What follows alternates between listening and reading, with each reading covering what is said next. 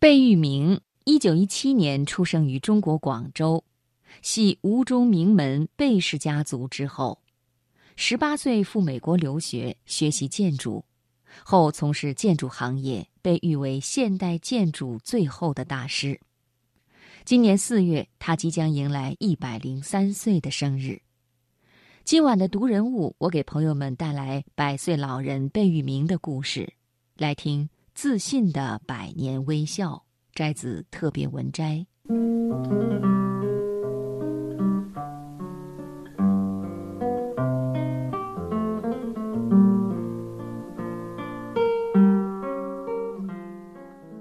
对于锻炼，贝聿铭有自己的看法。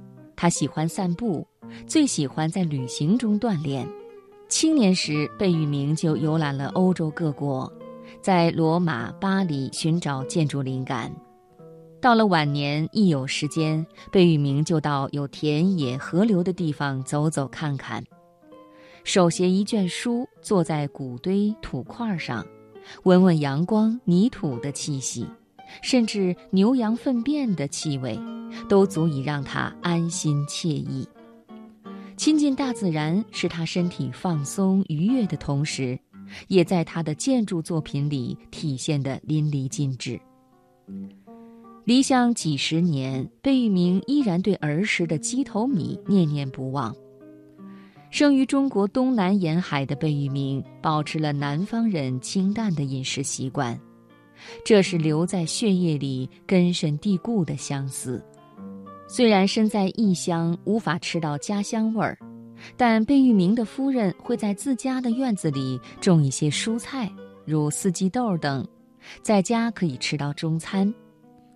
食不过饱，少盐少油。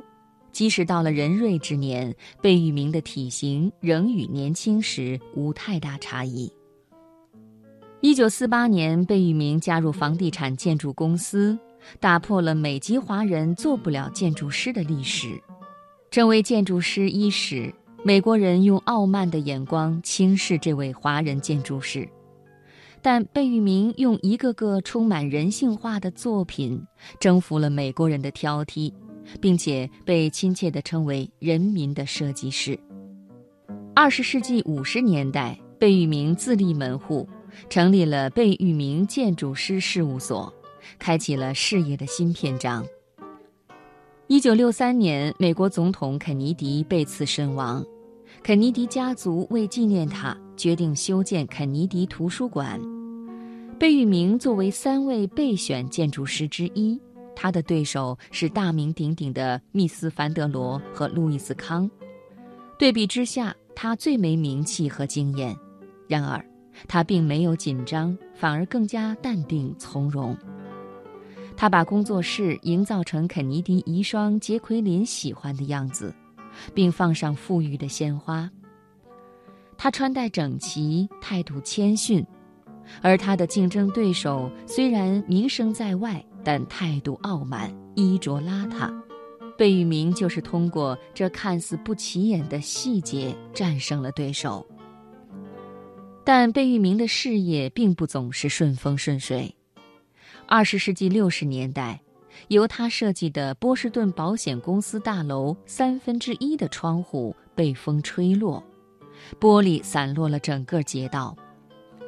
批评和责难蜂拥而至，贝聿铭几乎被推到悬崖边上。在最难熬的时光，贝聿铭依然保持自我。七年之后。贝聿铭沉冤昭雪，调查证明，门窗公司对这件事情负责。贝聿铭非但没有追究责任，反而开玩笑地说：“那次事故以后，那些公司都愧见于我。”瘦削的身材，黑框圆眼镜，西服加领带，面对镜头总是眯着眼微笑的贝聿铭，既有东方人的温文尔雅。又有西方人的自信从容，他用他强大的精神力征服了世人，他的长寿正是来源于此。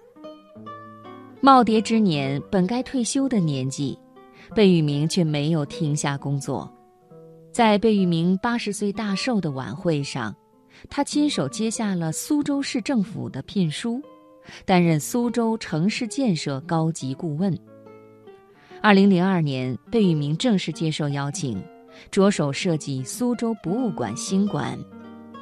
他的小儿子、著名建筑师贝礼忠，对苏州博物馆设计曾表示出很大的兴趣，但贝聿铭严肃表示。这个设计要是我做不了，我的儿子更不能做，因为他们的中文已经生疏了，对中国文化不够了解。二零零六年，贝聿铭着手设计的苏州博物馆新馆顺利落成。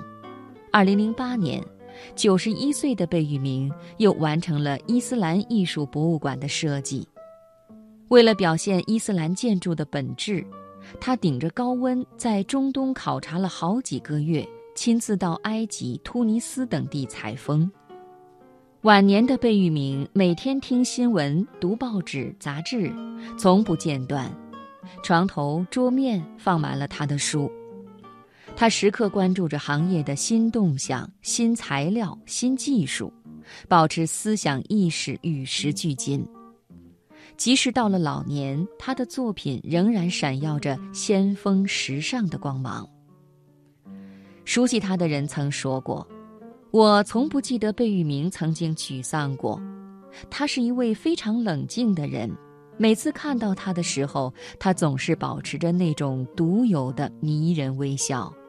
他的微笑至今百年仍在继续。”